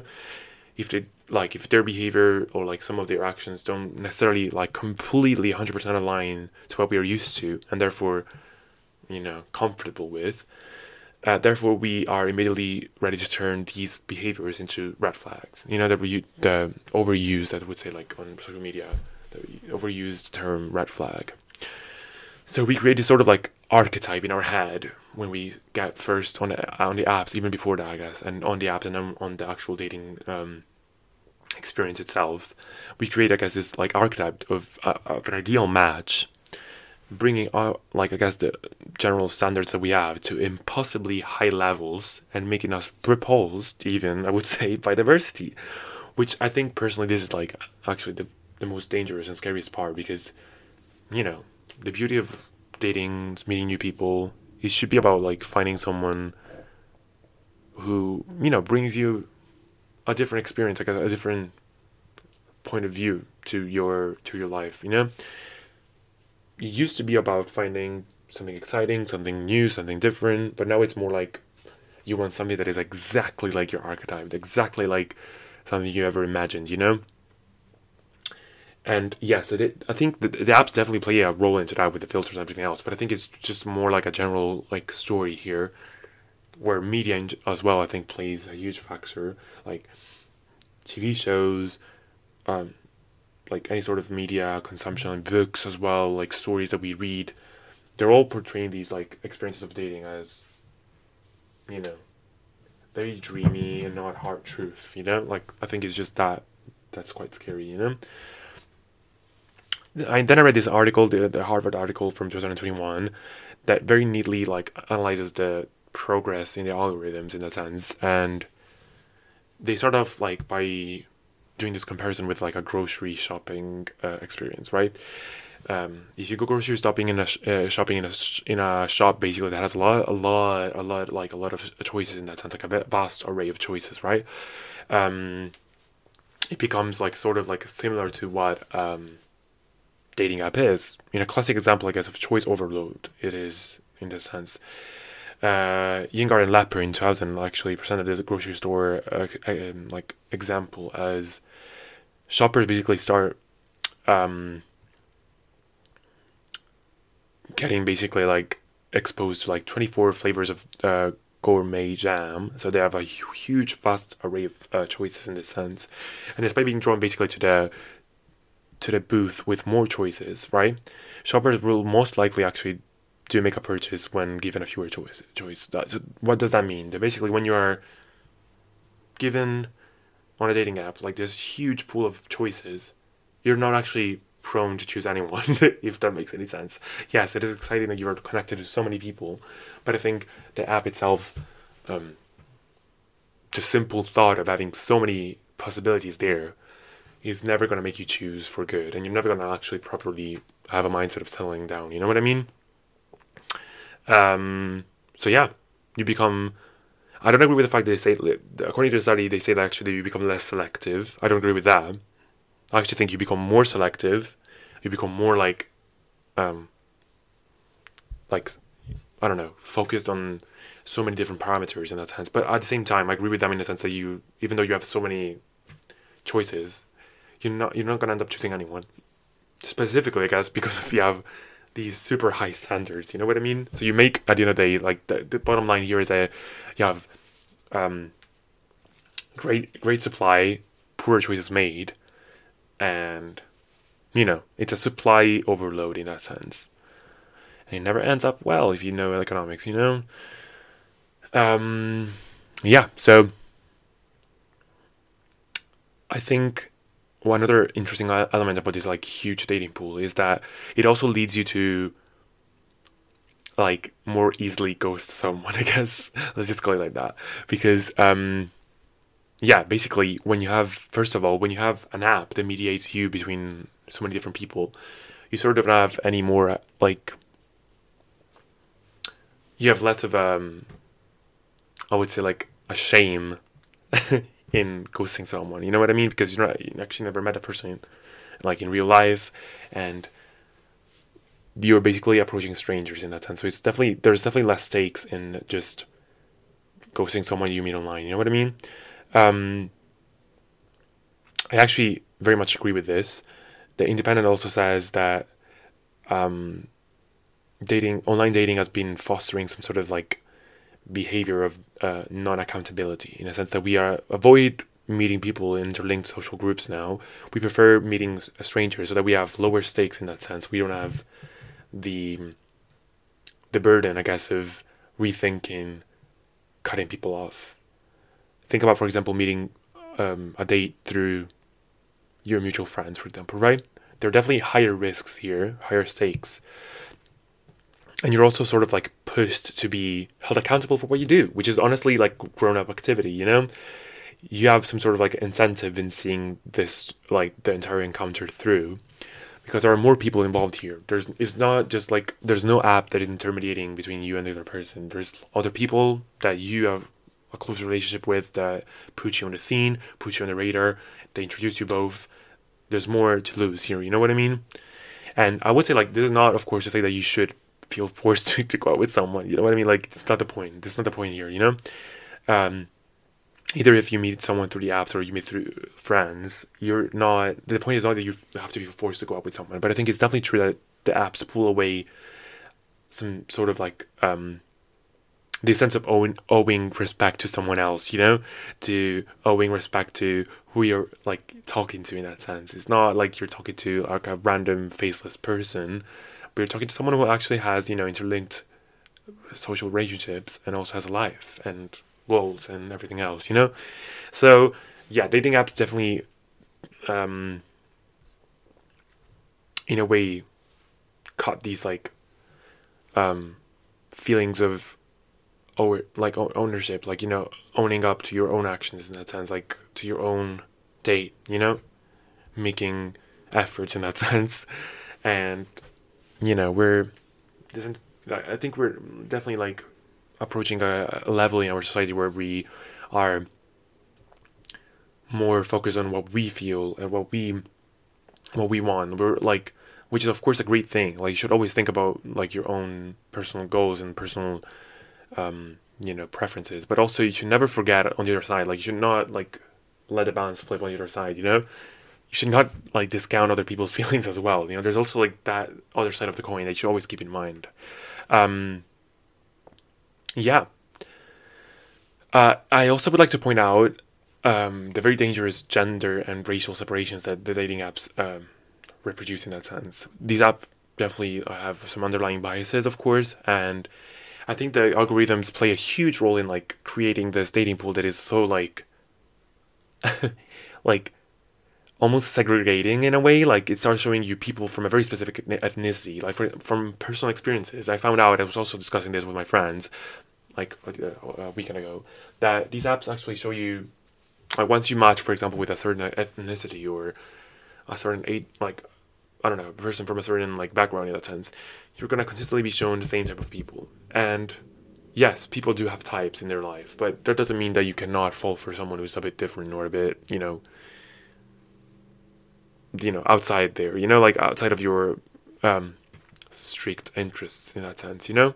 So yeah, the dating apps are actually quite confining, I would say, oddly enough. Like yes, they give you a wild array of choices, but they also curate like curate the experience so much that it gets almost quite like cynical and cold and like mathematically basically chosen in that sense. You know what I mean? Like so it's more like a scientific process than actual like you know a social interaction.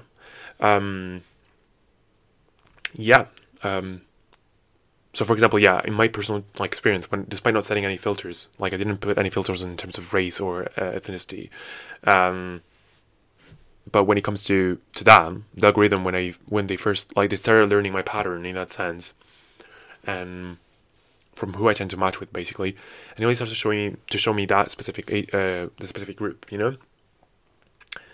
Um, so yeah, again, this brings us to the, to this debate of whether you can quantify dating, find a specific scientific pattern behind it, when most of the time structure happens actually without like outside of schemes, like these schemes and these rules. But yeah, there's also a very interesting addition that I want to put here, and it's the problem of rejection. Damn, we're getting there. We're getting there. I think the apps actually have been setting people up. I think in a way, in a sense that it curates this continuous sense of rejection and makes us fearful. Um, yeah, like sort of like f- afraid of specific emotions, like a very open you know showcase of your emotions instead of wrapping your your head around the fact that you can like there there are definitely so many people around there that don't actually like you. We're actually pushed through the apps and through everything else and even the online discourses that we see on tiktok and everything else into this narrative that it's the other person who is toxic and there's the other person who is the problem and that we were loved we were love bombed and we were like you know sort of led to believe that we were having a good time while you know we were meant to be and all that stuff when then after the fourth day you get pushed away and you don't talk to each other anymore. The truth is actually like people change their minds you know? People are um you know you i think dating is something that you like it's a muscle that you need to like you know practice in that sense. And the more you go out with someone the more you realize whether you're actually interested in them or not you know? So nothing is ever set in stone in that sense. Yes of course there's a lot of people like as I said like accountability and just go out and just go like as I said go back to dating immediately because they feel restricted to just one person. But I think it's also the truth that you should oh as I said like give people the benefit the benefit of the doubt. Same same like same, same thing goes to you. Like you should actually try your the best your best to go out with this person like you're talking to for more than you know two dates or something. Try to go out a couple of times more than that and then that's when you can make a full assessment hopefully an unbiased one you know about putting on on the on a plate like all the positive and negative negative things you know and then you can make like a full assessment but yeah i think the product of this fear this like um emotional um shutdown i guess is that we now start avoiding emotional int- intimacy you know we keep on going back to these apps that give us sort of like a false sense of security in an endless, you know, game that sort of puts like puts us in like a, a little bell jar. Sylvia Plath. Intimate relationships, I guess, like are seen more uh, as a purely transactional, purely transactional, yeah, and um, I guess like gamified, as I said, like um, relationship that basically ends up in no one making a move in the end because um, you know until they know you know for a fact that you are the one that has less stakes in the in, in making a move itself you're not to lose. Like the more the more you know you're not to lose the or you're to lose less in that sense the more you're like sort of more ready to um make a move but this is like such a stupid like mindset because both people are going to be using this strategy and no one in the end will probably make a move and that's why most people actually match with someone but don't actually end up going anywhere because everyone is like hoping that the other person makes a move, but no one actually does it. you know what I mean? Which is quite sad, quite sad. Um, yeah, overall, you lose like a lot of intimacy in that sense. You know what I mean? Like, there's no um, sense of, you know, emotional. Ultimately, like dating should should be about that. Actually, breaking this wall and getting to like a more intimate relationship, but you can never truly achieve that if you keep on, you know, hoping that the other person will do something. Go out there, make sacrifices in that sense. Like, yeah, we we like budget our emotions too much. You know, we try to gain the best outcome as if this is like a um, win or lose situation. You know what I mean? We stop making sacrifices and we try to avoid any wastes of energy. You know, which is stupid because this is not, as I said, a game of like you know gains and losses you know it's not that it's not that's not the point of dating you know it's about the whole experience about what you gain from it and like eventually even if you have a loss or like you get rejected or whatever it is it's just all part like of the experience overall you know? You, you learn you like it's just beautiful i think overall like even heartbreak if like yeah it is sad but like you should own up to it. There's some sort of like actual like freedom to accepting that you know your emotions are actually very important and that you you're actually owed you know an explanation. You're actually owed you know emotional relief in that sense and then if it doesn't work out like you're it's actually okay to like you know be rejected and it's actually okay to cry through it and get over it and get into it again you know it's just that you know you should be more open about it but yeah i think what um, i also find very personally frustrating about the apps is that they lead people to build fake ideas in their head about other users. This goes a bit back into the the archetypes and these like filtering people around. But what I personally mean by that is that whenever I'm using the app, for example, I catch myself matching with people that I find attractive based on the photos that I see, of course. And I sort of get into this like headspace where I forget that the profiles like even my own profile actually, yeah, they're not accurate representations of what the people are themselves, you know? Photos are taken from a specific angle to make you look good, you know, the filters are, sometimes there's plenty of filters used and it's just like a curated as I said again like a curated experience overall like you trying to put your best foot forward of course one I, I, like everyone should but the problem here is that when you do end up meeting the person um, for the first time you know physically, 90% of the time, personally, for example, I feel disappointed because that person doesn't live up to my expectations, doesn't look anything like what he looked on a profile, what I had imagined. It's just like not, uh, it's not a matter of like catfishing per se. It is some some form of catfishing, but we all do it in that sense. It's just like warping reality a bit and building this like sort of sort of like false sense of uh, what's actually going on.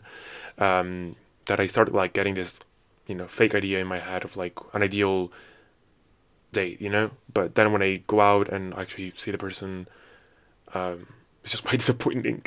Uh, but yeah, so you see the beauty actually of going out with someone you meet in person for the first time is actually that you are truly interested in the person that you see face to face. You know, it's an idea more than the actual idea of the person you of the person you have of them, right?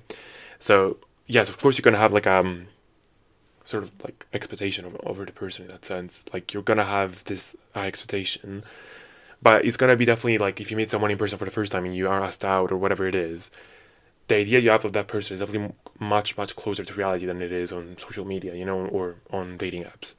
There's much less like mediation in that sense. Um, of course, later on you can always find out that the person is actually not for you at all, but at least it brings you to the like to the ground. You know, you're grounded. You're there a bit more, and you know you have definitely like better expectations in that sense. Um, and you know at least that you're interested in what you are actually seeing face to face rather than you know through a screen. But I think also it's quite reductive to just dismiss the apps overall. I just want to say that like yes, we have like we have been overusing them. We've been giving them too much like ownership over our lives. But I think they have definitely taught us quite a few lessons to us as well. We've definitely become more aware of what we like in a, in a way. Like we, by setting all these filters, we become more aware like of our likes and dislikes. And it is definitely true that it exposes you to like a much wider pool of choices anyways. Also, I think the key here is that many forms of media always like bring forward this like heteronormative perspective of it all, but we tend to forgetting that uh, we tend to forget yeah that more more importantly, non-straight people rely on these apps to meet in safety and you know to sort of like close this gap that they have with um, heterosexual couples, like we keep on forgetting that we, as I said, like we live in a heteronormative world where not everyone has the luxury of just asking someone out in person. Like there's, it's just not that it works anymore. Like, well, it never worked that like that way for many queer people, you know, and certainly something that is also happening happening to like just straight people, you know. So the, just like this general misleading assumption that all people are straight definitely can spare actual straight people from using the apps, of course. But many queer people don't have this luxury and this like ease that is you know definitely provided instead by the apps in some in some way you know so what are we overall left with right well i don't think that we should like necessarily dismiss the apps like disregard them overall like completely delete them and say goodbye to them. I think they should be seen ultimately as instruments because they are instruments after all. They are apps. Instruments that should be used wisely and with the right approach instead of like just completely relying on them and without using them critically at all you know? We definitely um i've become more aware i guess of the dangers of like other social media apps in general like instagram tiktok and all that we, you, we like you see a lot of articles and conversations about it but i would also hope that many people become more aware of these dating apps you know um, I don't see why we cannot do that. You know, I don't see why we cannot like push the conversation a bit more, have more conversations about it, become more critical of them. Um, I definitely think there is less coverage on them. There's definitely coverage. There's definitely a lot of like I've seen there's a lot of like articles, but they're not pushed to the forefront, or at least they're not as I talked about because dating is always like a sort of like a private sphere. You don't want to interfere with that, but I think we're come we've come to a point where you need to like you know have these conversations. You know, that might seem uncomfortable at first, but they actually are quite key.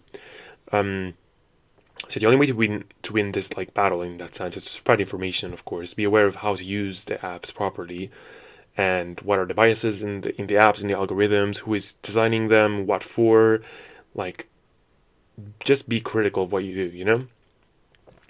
And I think also on top of that, with general awareness, we can also start pushing for better algorithms at the end of the day, you know, better user experiences and better, you know, overall uh, apps. So it's not all bleak, you know. We can definitely, you know, grasp the benefits of the apps without necessarily being hit by a whiplash in that sense.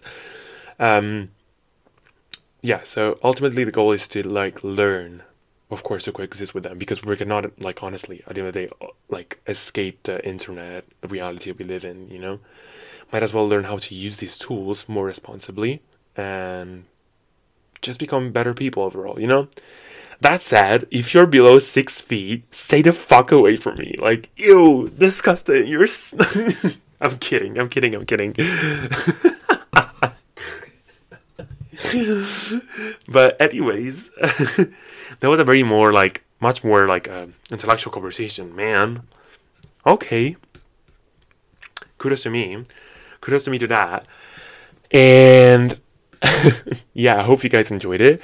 This was much like much more interesting than um of course the usual regular regular things but i just was like so interested by them and hopefully this gives you a bit of like a better like idea of what i like to do on on this podcast like it's not just like giggles and shit like that it's a bit of serious shit as well you know what i mean so get into it get into this podcast and you can follow me on all social media of course all you can listen to this podcast everywhere right now. I am putting it on every platform possible.